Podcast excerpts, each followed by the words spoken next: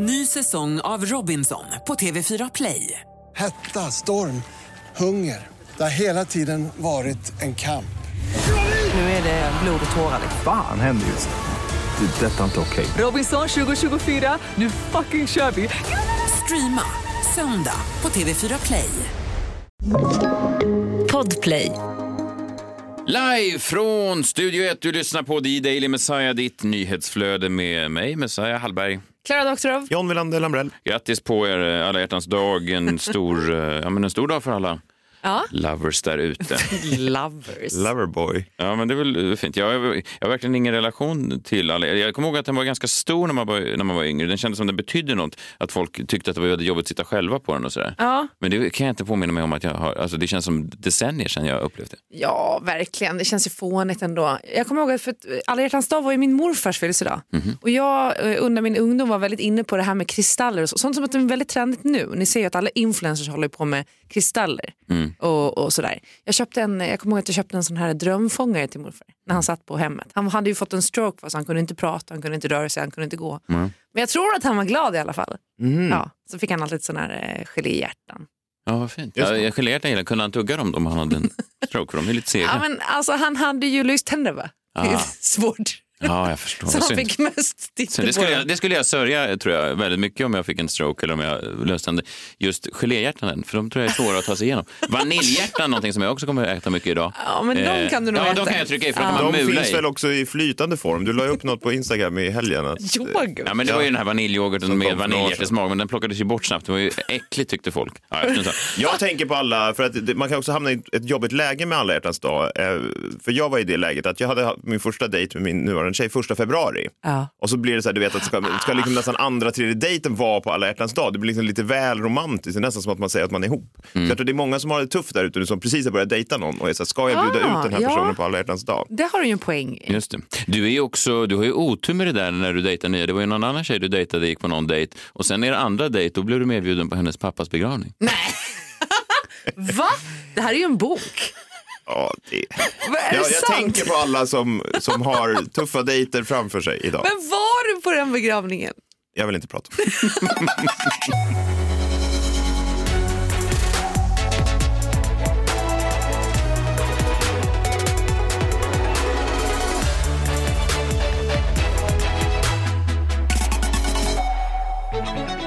Välkomna hit, ny vecka i TDM. Jag vill också uppmana alla er som lyssnar från Thailand. Eh, Nu på alla hjärtans dag så har de gått ut med en varning. Eh, Om ni då ska ha sex och fira den här dagen, eh, då vill thailändska myndigheter, hälsomyndigheten där, att ni gör det med munskyddet på. Det är väldigt... Covid är inte en sexuellt överförbar sjukdom, men när man är så nära varandra så kan det då smitta. Det, jag- det finns ju en obehaglig tanke, många åker till, till Thailand med sexuella intentioner som inte alls känns särskilt hälsosamma eller eh, som vi står bakom. Och då kan man ju tänka sig att det är lite, jag vet inte, borde man inte tipsa om andra skydd snarare än munskydd? alltså, det är lite som så här, ja på den här bungee jump anläggningen ser vi till att alla har skavsårsplåster. Så, Men, men vad fan, det är väl inte det jag är orolig för? Repet då? Ja, det, nej, men kan, precis, de borde ha någon helkroppstrumpa istället om man ska till Jag tror, Patong. ja, jag tror inte man ska, jag tror inte. Mm. Det är De har gått ut. Ja. Ja. Super Bowl håller på just nu. Jag hade ju hoppats lite på en 0-0-match. Eh, men, men Det blir sällan det. Ja, fy fan. Det är dags nu den här tiden på året och den värsta typen av eh, killar dyker upp. Aha. Eh, Det är som ett vårtecken, eh, likt den första smörblomman. Så ser man dem, de här skäggiga reklamarna. De här som älskar amerikansk fotboll en gång om året. Ja, och som alltid ska sitta uppe och göra sina Super Bowl-mackor. Ja, men de är ju... Det är ju det, The Super Bowl Ja, ja, jag vet. Man kan känna igen de här. De, resten av året så dyker de ofta upp vid olika grillar runt om i Sverige och frågar folk som grillar hamburgare om du, det är högre va? Det är högre. Det är den typen av skäggiga reklamer. De, jag tror att de saknar personlighet, många av de här Super Bowl-killarna.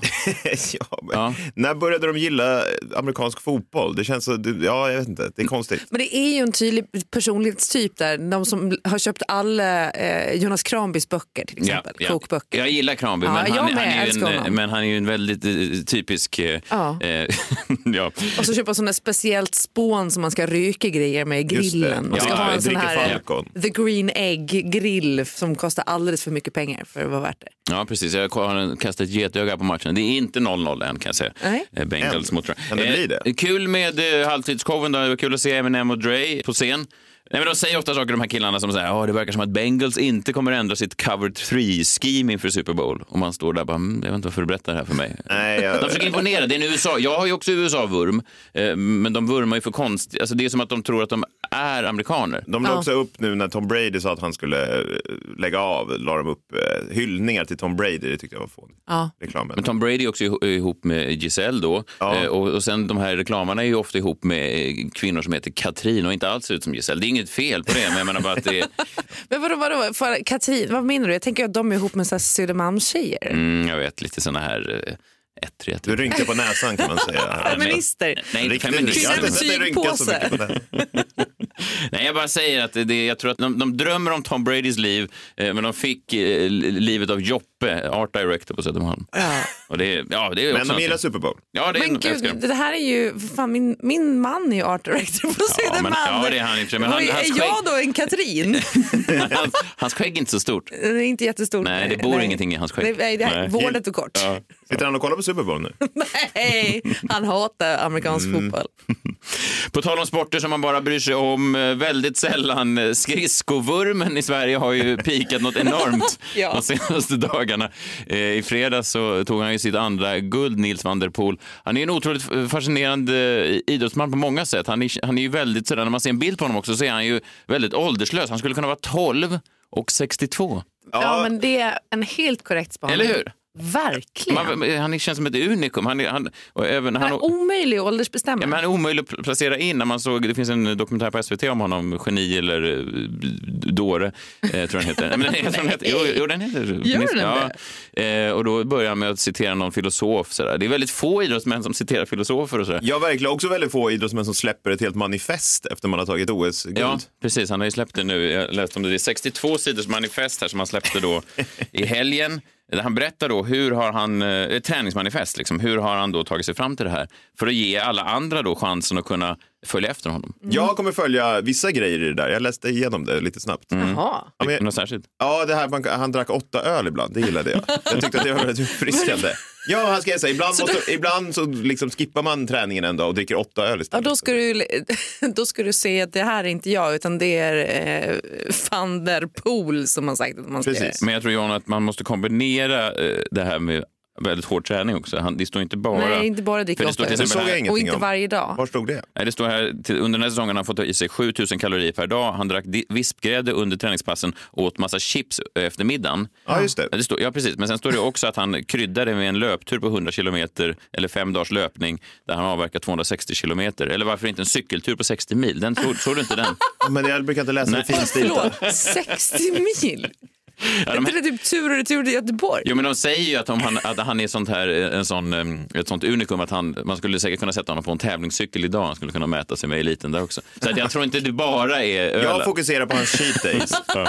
Men det här var lite coolt ändå. Jag bara lyssnade på hur det lät då i brittisk tv när han vann guld. Jag vet inte om ni har hört det här, men det är ändå... Jag skiter ju i skridskor egentligen, men vad fasen, man är ju man är patriot. Så här lät det då när han krossade sitt eget världsrekord med två sekunder i fredags. 12 seconds up, he's on presumably a gold medal. We'll see who's got anything left from the final pairing, but this man is emptying himself. This is superb. He's pouring joy all over the world of speed skating. I'm loving this. Giotto's still up at green as well, but this man is gold. This man is special. This man is going to take a world record, I'll be bound. Keep reaching out for him, my friend. Never say never. Whoa! World record! Gold medal! He's the man! As simple as that. Så enkelt är det. Ja, Ja, men lite gåshud. Ja, fint. Eh, han har ju också ett, eh, han kombinerar då att han eh, citerar filosofer med ett, ett, ett enormt ego sådär. Han skulle vara med i någon talkshow eh, här innan jul och då ville han ha någon speciell leverans för, för då sa han så här, ja, men, eh, eller han ville sitta i en talkshow och han sa så här, kommer Zlatan vara där? Då, då kan jag tänka mig att komma, om Zlatan kommer. För att, alltså, han, han, nej! Ja, men han, är en, han, är, kommer, han är ödmjuk, men han är också inte ödmjuk. Men, Säg inte att han har sagt att han är skridskornas Zlatan. nej, han har bara krävt att Zlatan Okej, ja. skulle kunna vara gäst samtidigt, för då skulle Okej. han tycka att det var lite kul att vara med. Ja, det är sig Ja. ett bra krav. Det här är då från den här dokumentären Geni och dåre. Alltså det finns ju ändå folk idag som tror att de kan vinna ett OS-guld på en distans som jag kommer ställa upp i. Och jag vill inte säga till dem att de inte kan det, för att de har tränat för dåligt. Jag vill ändå att de ska ha hoppet kvar. Det låter lite kaxigt när det, när det säger så. Ja, det var därför jag sa det, tror jag. Ja, men nu tycker man ju... Vilken douchebag! Ja, fast, eh, nu när han är så överlägsen så tycker man ju att, att det är roligt och charmigt. Precis som Zlatan när han var som bäst fick han säga vad han ville och komma undan med det. Osvensk. Ja, jo, men osvensk. Absolut. absolut. För men, om man tar en idrottsman då, eh, vi tar ett annat klipp här på en annan idrottsman som kanske har haft det lite kämpigare eh, de senaste åren.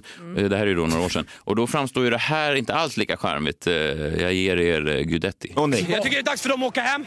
Sluta prata om att vi är ett lag. Man kan inte säga att det är lätt att möta oss när man torskar med fyra. Jag tycker det är lite pinsamt. Vi är bäst i Norden. Nu vi ska spela EM-final. Vi är Sverige. Alla andra de kan gå hem. Vi var helt överlägsna. Vi var helt överlägsna. Vi vinner med 4-1. Det är helt överlägsna. Det är det sämsta laget vi har mött i turneringen. Eh, Det är så svårt att sånt här kan åldras så olika. Ja, men det är det jag menar. Ja, verkligen. Ja. Men får hoppas för Pools skull att det här åldras bättre. Då. Fast han har ju redan, alltså, han har ju redan slagit sig in i historien. Guidetti Ja. gjorde ju aldrig det. En idrottsman, det, det, det är lite som Conor McGregor nu också. När man ser honom nu, när han, liksom, du vet, han, eh, han får torsk, han sitter på rumpan, han kan inte ens stä- ställa sig upp i sin senaste match. Så sa han så här, jag är fortfarande bäst. Ja. Det var ju coolare när han vann matcher och var kaxig. Alltså, Ja. Det bygger ju så mycket på det. Ja, verkligen. Och han, Gudetti har nog gjort samma krav i en talkshow att han, han ville ha med Zlatan där, kan jag tänka mig, innan. Så att det, de är ju samma person, bara att lite olika resultat. Ja. Såg ni eh, Mellon i lördags? Ja, vilken jävla revansch det var för Oscar Zia. typ. Ja, för Oscar Zia, ja. Ja. ja.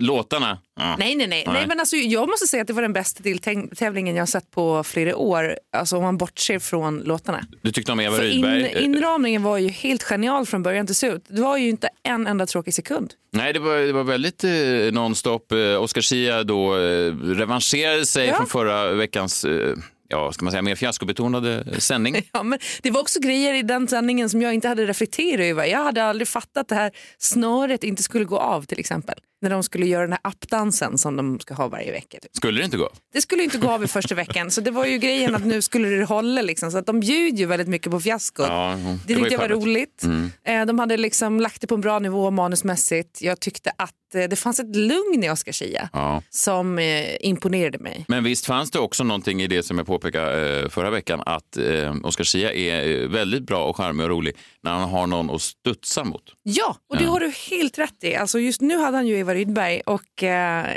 förlåt men vilken jävla legend hon är. Ja, 78 år gammal är hon. The Goat som alla ungdomar säger nu. Är det så nära? Vi kommer en Joan Rivers i Sverige förutom att hon kanske inte har lika många kukskämt. Eh.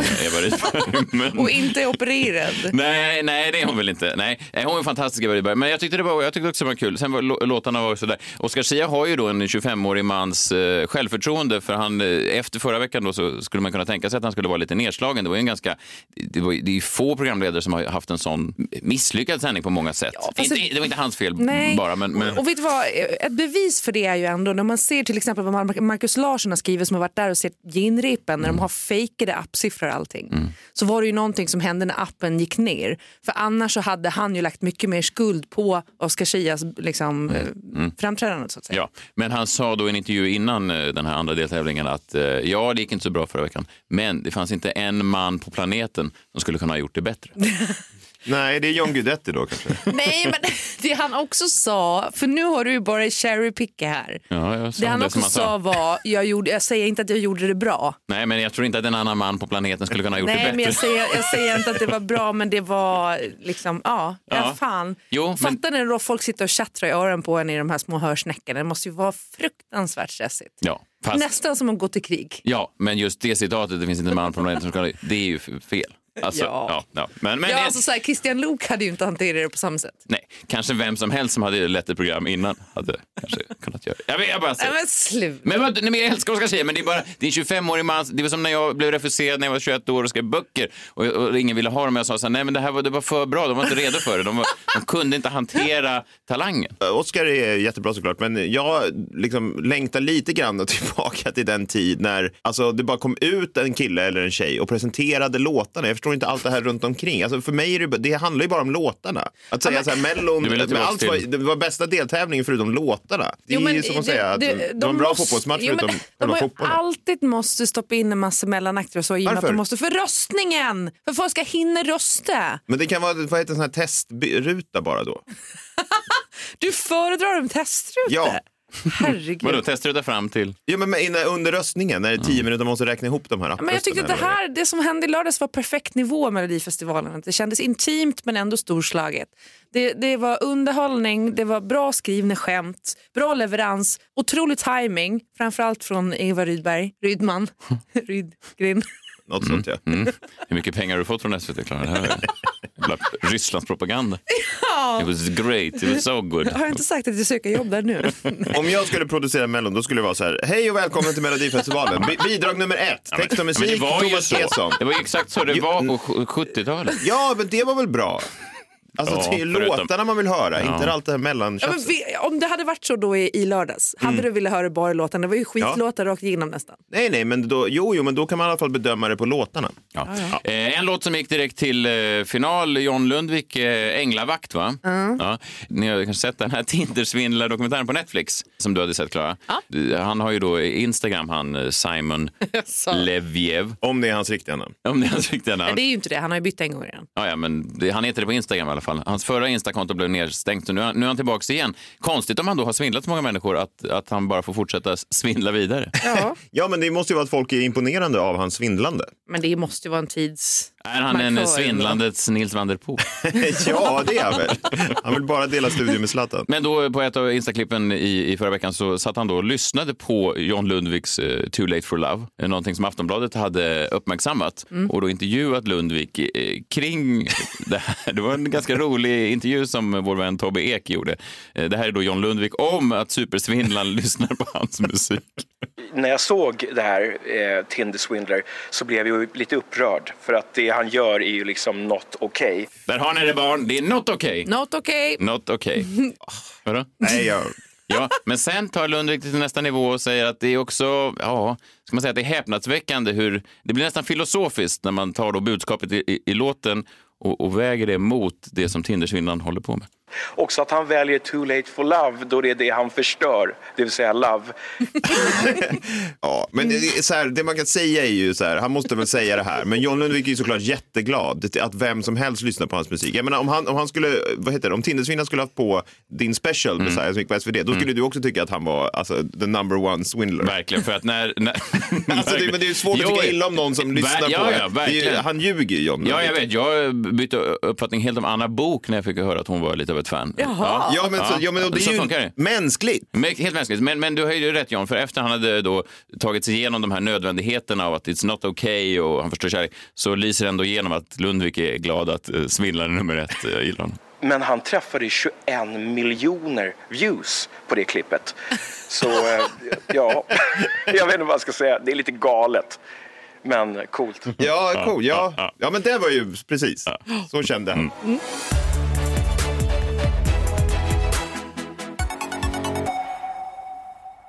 Ny säsong av Robinson på TV4 Play.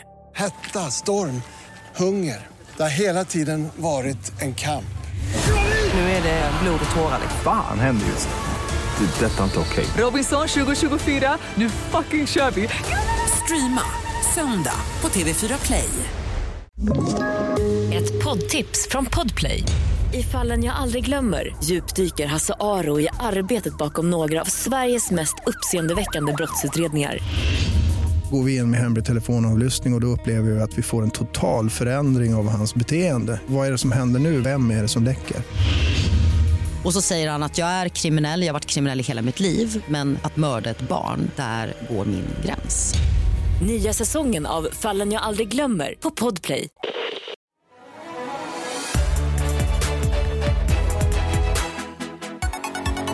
Klara Doktorov, har du eh, med dig ett öppet brev idag? Grejen är den att det här är första måndagen som jag inte har ett öppet brev. Jag har liksom haft eh, så svårt att känna att jag brinner för någonting. Och det har varit så här, kanske att jag är så gravid, men att jag har liksom gått in i någon slags mode nu där jag känner mig väldigt tillfreds.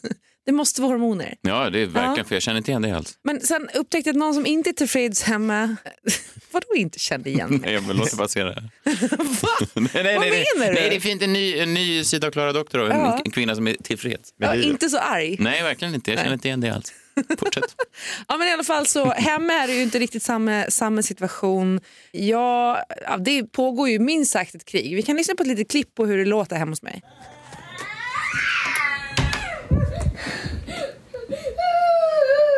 Är du arg? Vad händer?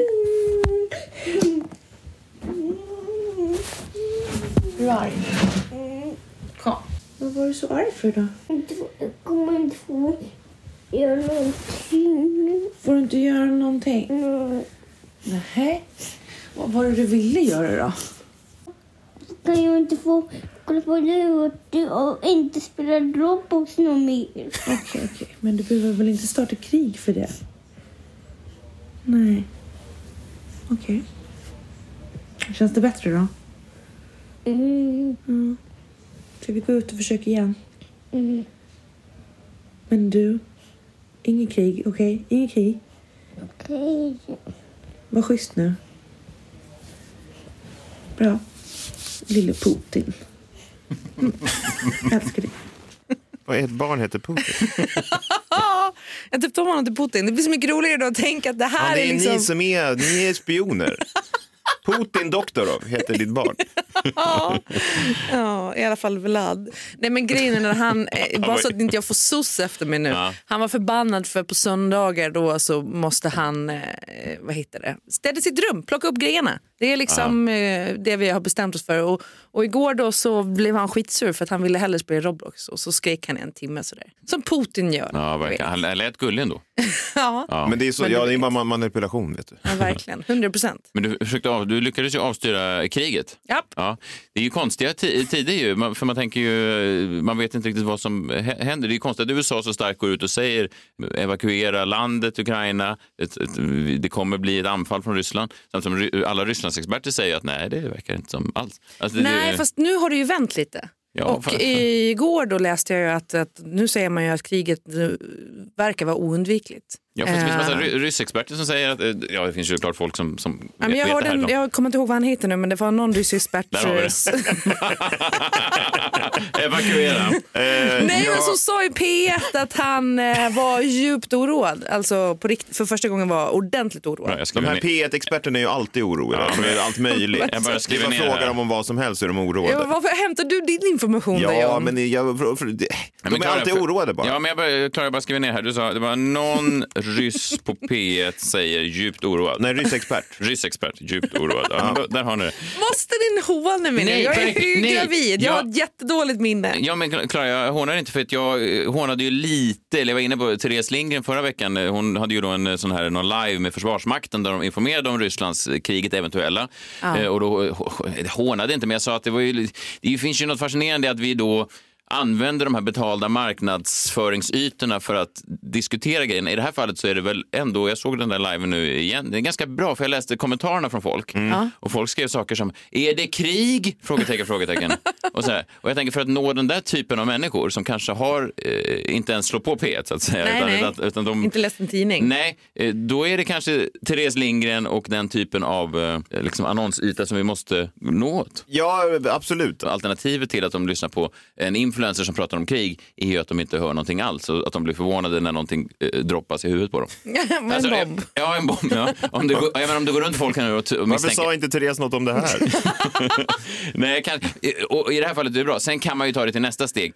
Man skulle kunna hävda till exempel i Ryssland då, så Ja. finns det ju såklart en motsvarighet till Therese Lindgren som gör ett samarbete med den ryska försvarsmakten. Där de säger Ukraina very bad people. är det de här ryska gummorna då kanske? Ja. Ja. Nej, jag menar bara så att det finns ju såklart faror i att använda folk som säger vad fan som helst när de får betalt för det. Ja. Såklart att man kan vidga perspektivet och säga det. Att kanske inte att han, vad hette han, Vlad Racer eh, är den bästa killen när det kommer till att eh, liksom, hantera. Just det, vad säger han om allt det här? Nej, jag vet inte. Var det han som blev dumpad? Ja, Just just, det. Precis. Jag menar bara att det, såklart det finns faror med att använda de här människorna. Men å andra sidan om man ska komma åt människor som inte eh, läser så mycket kanske det kan vara bra.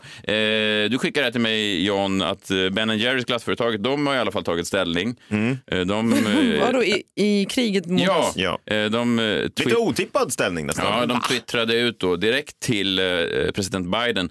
You cannot simultaneously prevent and prepare for war. We call on President Biden to de-escalate tensions and work for peace rather than prepare for war. Och eh, ja, de menar då att eh, när vi skickar eh, amerikanska trupper till Europa så ökar vi bara risken då för, för, för ett krig. Och det är väl fint att det här Vermont-företaget tar ställning. Eh, Mövenpick har ännu inte uttalat sig i frågan. gjort det. Nej. Aj, aj, aj. Inte heller, då? nej, inte heller Sia-glass eh, när jag försökte kontakta dem. Sia-glass pressperson eh, S. Tella. Hon vill inte uttala sig. Vi har ännu inte bestämt oss vilken sida vi eventuellt står på, säger hon då, eh, den här presspersonen S- Straccia. Fan vad fegt att inte ta Vadå ställning. Stracciatella hette hon? hette Stracciatella. Hon heter Stracci för honom. Jaha, Estella. ja. Estella. Okej. Mm. Det är ju passande. Ja, det var verkligen bra namn. Det är som Lisa Frost på SMHI.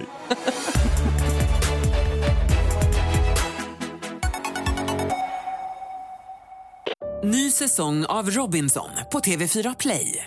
Hetta, storm, hunger. Det har hela tiden varit en kamp.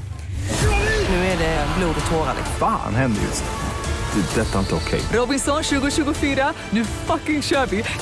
Streama söndag på TV4 Play. Ett poddtips från Podplay. I fallen jag aldrig glömmer djupdyker Hasse Aro i arbetet bakom några av Sveriges mest uppseendeväckande brottsutredningar. Går vi in med hemlig telefonavlyssning och, och då upplever vi att vi får en total förändring av hans beteende. Vad är det som händer nu? Vem är det som läcker?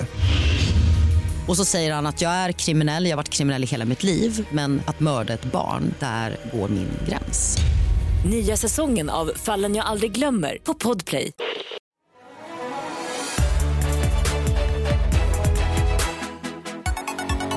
En powerpackad eh, måndag har det varit. Jag höll nästan på att glömma bort det här.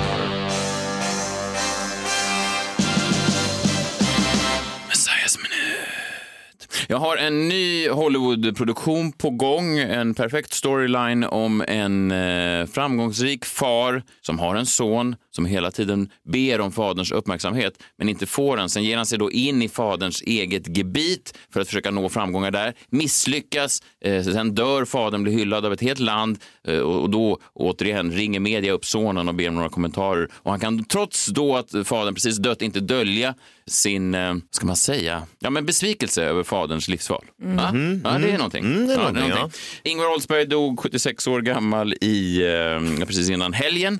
Och eh, jag har läst eh, allt. Jag tyck, tyckte mycket om Ingvar. Jag har aldrig träffat honom, men jag tyckte han var en, en bra programledare. Han verkade vara eh, en god... Vadå, du har inte träffat honom? Nej, verkligen Ja, inte. jag kommer ihåg att jag träffade honom en gång på hans dammishak nere i Göteborg mitt på dagen. Han Mm. var lite tipsig och lite sådär god, flörtig gubbe. Liksom. Flörtig gubbe. Ja, men alltså på ett ganska, jag skulle säga så här, gentlemannasätt. På ett sånt sätt som man, eh, alltså jag kan ju ha andra ögon nu bara när jag ser tillbaka på min egen pappa. Han var ju uppvuxen, han var ju lite äldre än Ingvar, men, men det fanns ju en, eh, ska man säga, en kulturmans, eh, metoo var ju långt ifrån, alltså den världen de, det var, Ja. så att säga, min pappa, alltid när vi var på restaurang när jag var barn, de, han kallade ju in då unga servitriser, sa han, det var ju mycket lilla gumman och Alltså det, var, det var ju på ett annat sätt som man inte kommer undan med Nej, jag idag. förstår det. Inte förminskande, utan mer bara att han trodde att han även i 80-årsåldern hade liksom en Don Juansk charm.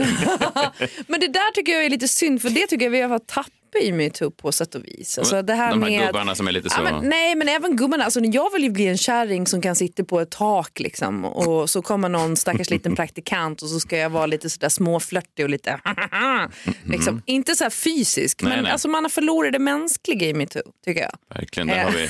Alltså- Om vi bara klipper ut det där och har det som Nej men vadå? Nej, nej, nej. Rätten att få vara en douchebag till Ja. exempel. Varför kan jag inte få vara ett arsle? Ja, men det kan du absolut få vara. Ibland, nej, ibland, för då ibland, är det metoo. Ja, fast ibland tycker jag att du kan vara där och nosa. Tack. Mm. Eh, ja, det jag tänkte prata om då, jag läste alla eh, intervjuer då efter Oldsbergs död, och det blir alltid så när någon tv-personlighet dör, många gamla människor man eh, gräver fram ur, folk som har jobbat med honom genom alla år och sådär, och han var fantastisk och svenska folket älskar honom. Det som har fascinerat mig då är vad hans son Staffan säger om sin pappa. Ja. Det finns någonting i det där.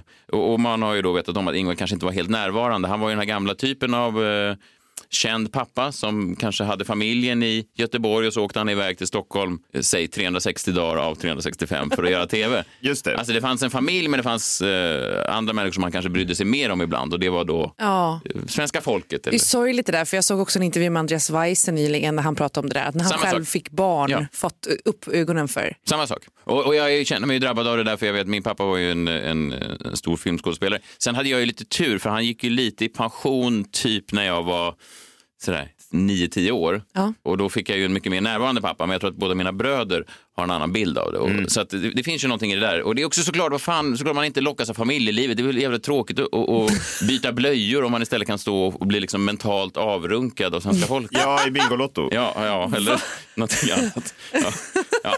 Eh, I alla fall, här är då intervjuerna. Här är precis efter han eh, nu gick bort så pratar de då med, med, eh, med sonen. I Aftonbladet så eh, frågar de, det känns som att du och dina syskon delar honom med hela svenska folket. Och då svarar Staffan, ja ibland var det bra, ibland var det tråkigt för att eh, ja, det var ju så många andra föräldrar som var med på löpartävlingar och fotboll och sådär och då var han inte där. Och som barn hade man ju lite svårt att förstå det där, men nu tycker jag han har gott gjort det på senare år. Ja. Alltså, det är ju en, det är en mörk bild det där, Mm. att pappa inte aldrig är där på idrottstävlingar för att han står och underhåller andra människor. Ja. Eh, ja, och sen så här, frågar de, eh, för det, journalisten vet ju också om det här, de är ju där och rotar. De säger, vad skulle du vilja säga till pappa? Ja, men jag är glad att vi hade en bra kontakt på slutet i alla fall. Och sen frågar journalisten, det var väl inte alltid så? Nej, nej, det var det ju inte. Som barn kunde man känna saknad och besvikelse att han inte var där. Men nu tycker jag att han har gott gjort det. Ja. Och han var ett halvt sekel på tv och folk har vuxit upp med honom och det delar jag gladligen. Och det är ändå fint att han kan känna en glädje i att andra människor hade honom närvarande. Men- Ja, men den här själv- journalisten vill se blod. Ja, Ja, han vill det. Men det, jag, jag måste säga bara dock att jag, min mamma var ju aldrig på någonting jag gjorde. Alltså när jag höll på med mina riduppvisningar och sånt där så sa hon ju att hon var allergisk mot hästar. Det har ju visat sig i efterhand att hon inte, absolut inte var allergisk mot hästar. Utan hon sa bara det varför hon hatade stallet liksom. Hon var bara allergisk mot föräldraskapet. ja, ja. Ja, jag vet. Och min mamma var inte känd att stå på någon scen. Nej. Så jag har liksom ingenting att skylla på. Eh, Expressen blev han också intervjuad här samma, samma dag. Eh, Han sa ja, vi hade våra schismer men vi är lika i sinnet. Eh, nu kommer jag ihåg alla de goda sakerna man har gjort. Hur var Ingvar som pappa, frågar Expressen-journalisten. Ja, oftast när jag växte upp var han inte närvarande. Han bodde ju i Stockholm mesta delen och körde sina program. Men när vi träffades, då var det totalt fokus. Alltså, han skyddade ju ändå sin pappa här in i Ja, döden. precis. Det var, Men eller så det kanske bara var så. vad menar du? Jag menar att, att han kände det. Att det var totalt fokus och att han fick igen det. Ja, Alltså så här, ja, absolut. Fast de har ju tydligen också haft en himla massa år däremellan där det, Ja. inte var, där det var liksom inte så. Eh, frågan om har du något speciellt minne från eh, din pappa? Ja, jag minns en gång när jag var 16 år och jag hade sprungit och vunnit en löptävling. Och då var farsan där och jag var så stolt. Ja, att han, jag kommer ihåg det ögonblicket. Och det är också en, jag vet inte, det är väl en fin bild, men det är också en sorglig bild att man har liksom ett sånt där specifikt minne där pappan då en gång stod där. Och det här tänker jag då kan bli en bra, eh, det är ju det här som är det filmiska i det. Mm. Att, att det finns någonting, alla de där ingredienserna, de här typiska Hollywood-ingredienserna, finns ju där. Att han en gång står där. Och då gör var- en påa för tävlingen. ja, för du vet, han kanske får betalt för att liksom vara Nej, han har fått betalt. Vilken slump. Ja, men och då tänker man, har det då hänt någonting precis nu när, när pappan gick bort? Och då gick jag tillbaka i pressarkivet, jag hittade en intervju eh, i Svenskan eh, 2009. Och då levde ju Ingvar så vitt jag vet. Och då blev Staffan intervjuad och sa ja, jag minns inte min pappa från när han var liten. Eh, Pappa var inte hemma så mycket. Men eh, det var kul ibland när han var hemma. Han skulle sätta upp en tavla en gång. Så började han hamra en gipsvägg och det slutade med att hålet var större än skåpet. Han verkar inte varit... Ja. En gång sa morsan åt honom att han kunde tvätta sina jävla kläder själv. Klart jag kan det, sa han surt och slängde in kläderna i diskmaskinen. Men det är också roligt, det blir liksom så här, han bekräftar sin egen, men du ser ju älskling, jag ska inte hålla på med sånt här. Nej, jag- nej, jag vet. Men en klassisk man av den gamla skolan så bara, varför ska jag ens tvätta? Jag förstår inte ens vilken maskin som är vid. Alltså, det... Ja, nej precis. Är det inte nej. bättre att du gör det här? Ja, du som kan. Verkligen, verkligen. Men den är då utdöd nu menar du eller? Den typen av man, Ja. den finns nog i, i många delar, men inte hemma hos mig i alla fall. Då, blir då får jag en tallrik efter mig. Eh, ja. rätt. Ett annat minne, eh, det här från 2009, Staffan minns när de eh, spelade spel när de- han var eh, liten. Ja, det fick vi lära oss från tidig ålder, när man är åtta år. Då är det inte så kul att spela sällskapsspel med folk som vill vinna till varje pris. Så att de gångerna han kom hem så slog han då hål i väggen, han kastade sina kläder i diskmaskinen och han krossade sin stackars åttaåriga son på Fia med knuff. Ja. Och eh, jag bara säger, det finns bra ingredienser. Sen såklart behöver man ju någonting annat och i filmen har då inte Staffan själv dragits till strålkastarljuset för att på något sätt konkurrera ut någon slags Oidipuskomplex. Jo, eh, det har han. Det finns en fantastisk bild från en höstkväll 1996 när eh, då pappa och son sitter och har en armbrytning. De står och så. Mm. Eh, För att då har eh, Ingvar Oldsberg På spåret i SVT. Och det går upp då head to head med ett program på TV3 som heter Stjärnkampen som då leddes av Staffan Oldsberg. Ett program som ingen såg och ingen kommer ihåg. Åh nej, Stjärnkampen? Nej, det minns jag inte. Förstå- Det är också väldigt fint att, att, Mm. att till och med då när, när sonen är vuxen, har tagit sig upp, ska då mäta sina krafter mot sin pappa så blir han såklart totalt krossad. Precis som han blev när han var åtta år gammal i Fia med knuff. Ja. Och hur gick då programledarkarriären? Ja, den gick så där eh, några år senare. 2007 så lyder rubriken i en tidning TV-profilen Staffan Oldsberg marknadsför nu golv. Och ehm, ja, eh, det är det, Det är han gör. inget fel med det? Det är inget fel med det. Men vadå marknadsför golv? Alltså golv generellt? Ja, han jobbar på Han gillar golv? Nej, han jobbar på någon golv, golvfirma. Alltså golv måste ni lobby- ha. golv- ja, men så här, golv- lobbyorganisation. Ja. Nej, han, Alltså om man inte har golv då kan man ha rätt trilla rakt ner i, alltså, i han- djupet. Nej, han jobbar, de arbetar med renovering av golv. Ja, okej, ja. Ja. Så det är ett, ett företag då? Ett företag Okej. han Ett jobbar. specifikt ja, golv. Ja. Eh, att Staffan Oldsberg inte har någon eh, tidigare erfarenhet av golv ser han inte som något problem. Man kan väl lära sig, säger han. Det är inget fel med det, men låt mig tala för alla människor som någon gång har sökt strålkastarljuset. Det är ingen som tio år efter man har sitt eget program på TV3 vill marknadsföra golv. Om man inte får Therese Lindgren pengar för det. Då skulle jag kunna tänka mig att marknadsföra eh, Putin också. Eh, men jag menar bara, det finns alla ingredienser i det här. Och nu när Ingvar Oldsberg dog så tyckte jag det var fint att se att eh, sonen då framhöll de fina sidorna, de fina minnena från eh, sin pappa. Även om pappan då verkar ha varit en eh, otroligt bra programledare, kanske lite mer frånvarande som förälder. Som så många män av den tiden var. Mm. Mm. Men det, jag tror det kan bli en bra film. Vad skulle den kunna heta? Åh, vilka goa gubbar! Eh, stjärnkampens golv. Nej. Det var det sämsta någonsin. Det är så dåligt så det går Ja, inte det ens förlåt. På spåret till frånvaro. På väg mot tvättmaskinen. Ja, tåget eh, bort, tåget tillbaka hem. Eller nej, det blir ju det blir för han kommer ju inte hem. Ja, till slut kommer han hem! Till slut kommer han hem. Där har vi det. Gå och se den. Premiär juldagen 2024. Snart kommer han hem.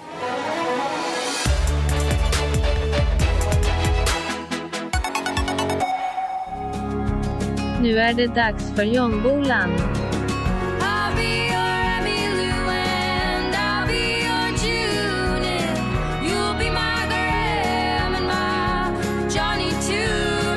Är det dags för Jonbolan. Nu är det dags för jombolan. Varje morgon så, eh, ja, så drar du en lapp ur din eh, hatt eller din jombola, din tombola och, och så står det någonting där och så pratar du om det. Det är väldigt kul det här segmentet tycker jag. Jag är förtjust i det. Vad, vad står det på lappen idag? Så drar du. Ja. Herregud.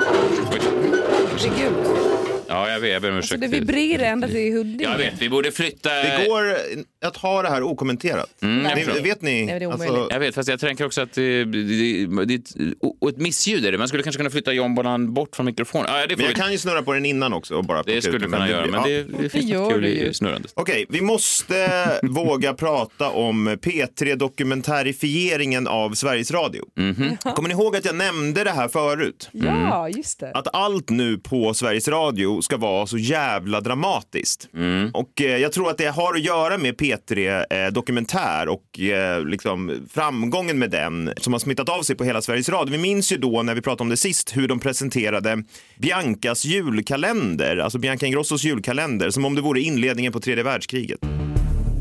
Det här är P3 Nyheter Dokumentär.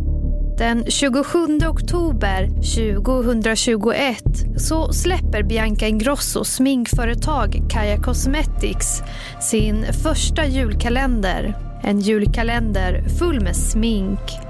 Och förväntningarna är skyhöga. Man ser ju på typ så här, trackingen att den, när den ungefär kommer komma. Det har man ju lärt sig. Kalendrar för 36 miljoner kronor säljs. Men när fansen får hem sina paket blåser plötsligt en enorm kritikstorm fram. Kritiken mot Kaja Cosmetics julkalender fortsätter och nu kan P3 Nyheter berätta att antalet anmälningar hos Konsumentverket är uppe i 49 stycken.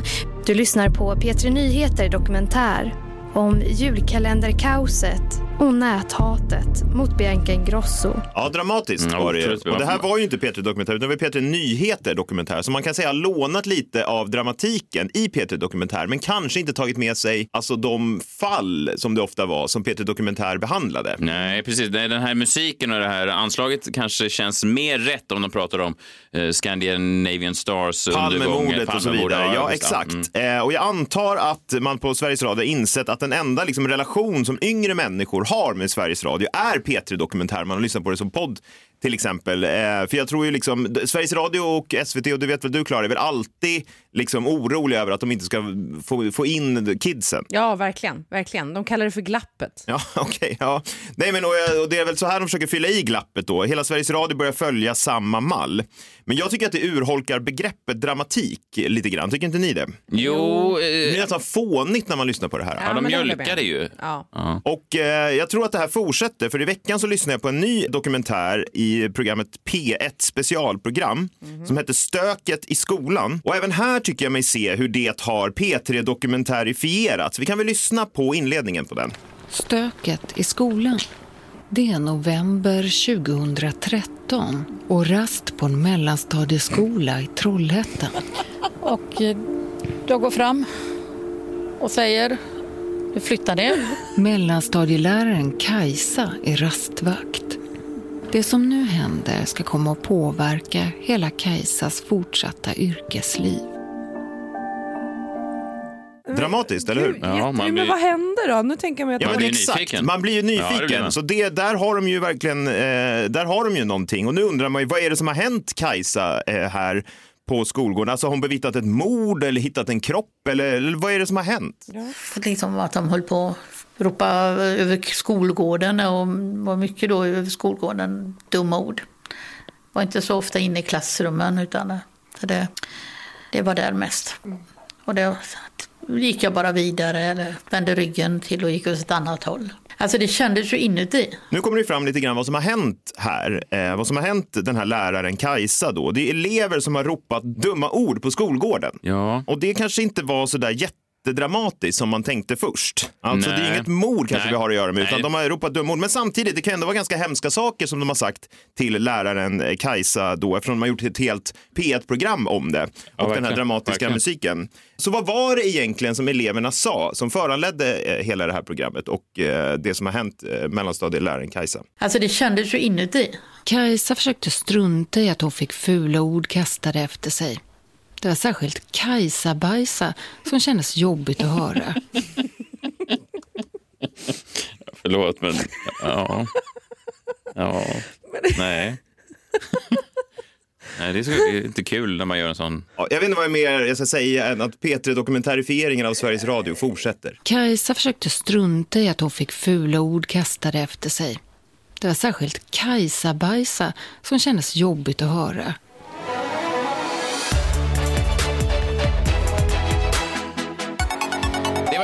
Vi har eh, pratat om det ena, men även lite, lite ser jag här av det andra. Eh, Vi är tillbaka i morgon, då är det tisdag.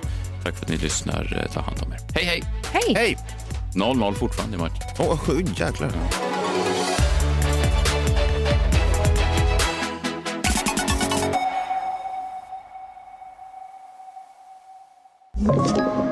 Podplay. Ny säsong av Robinson på TV4 Play. Hetta, storm, hunger. Det har hela tiden varit en kamp. Nu är det blod och tårar. liksom. Fan händer just nu. Det. är Detta är inte okej. Robinson 2024, nu fucking kör vi! Streama söndag på TV4 Play.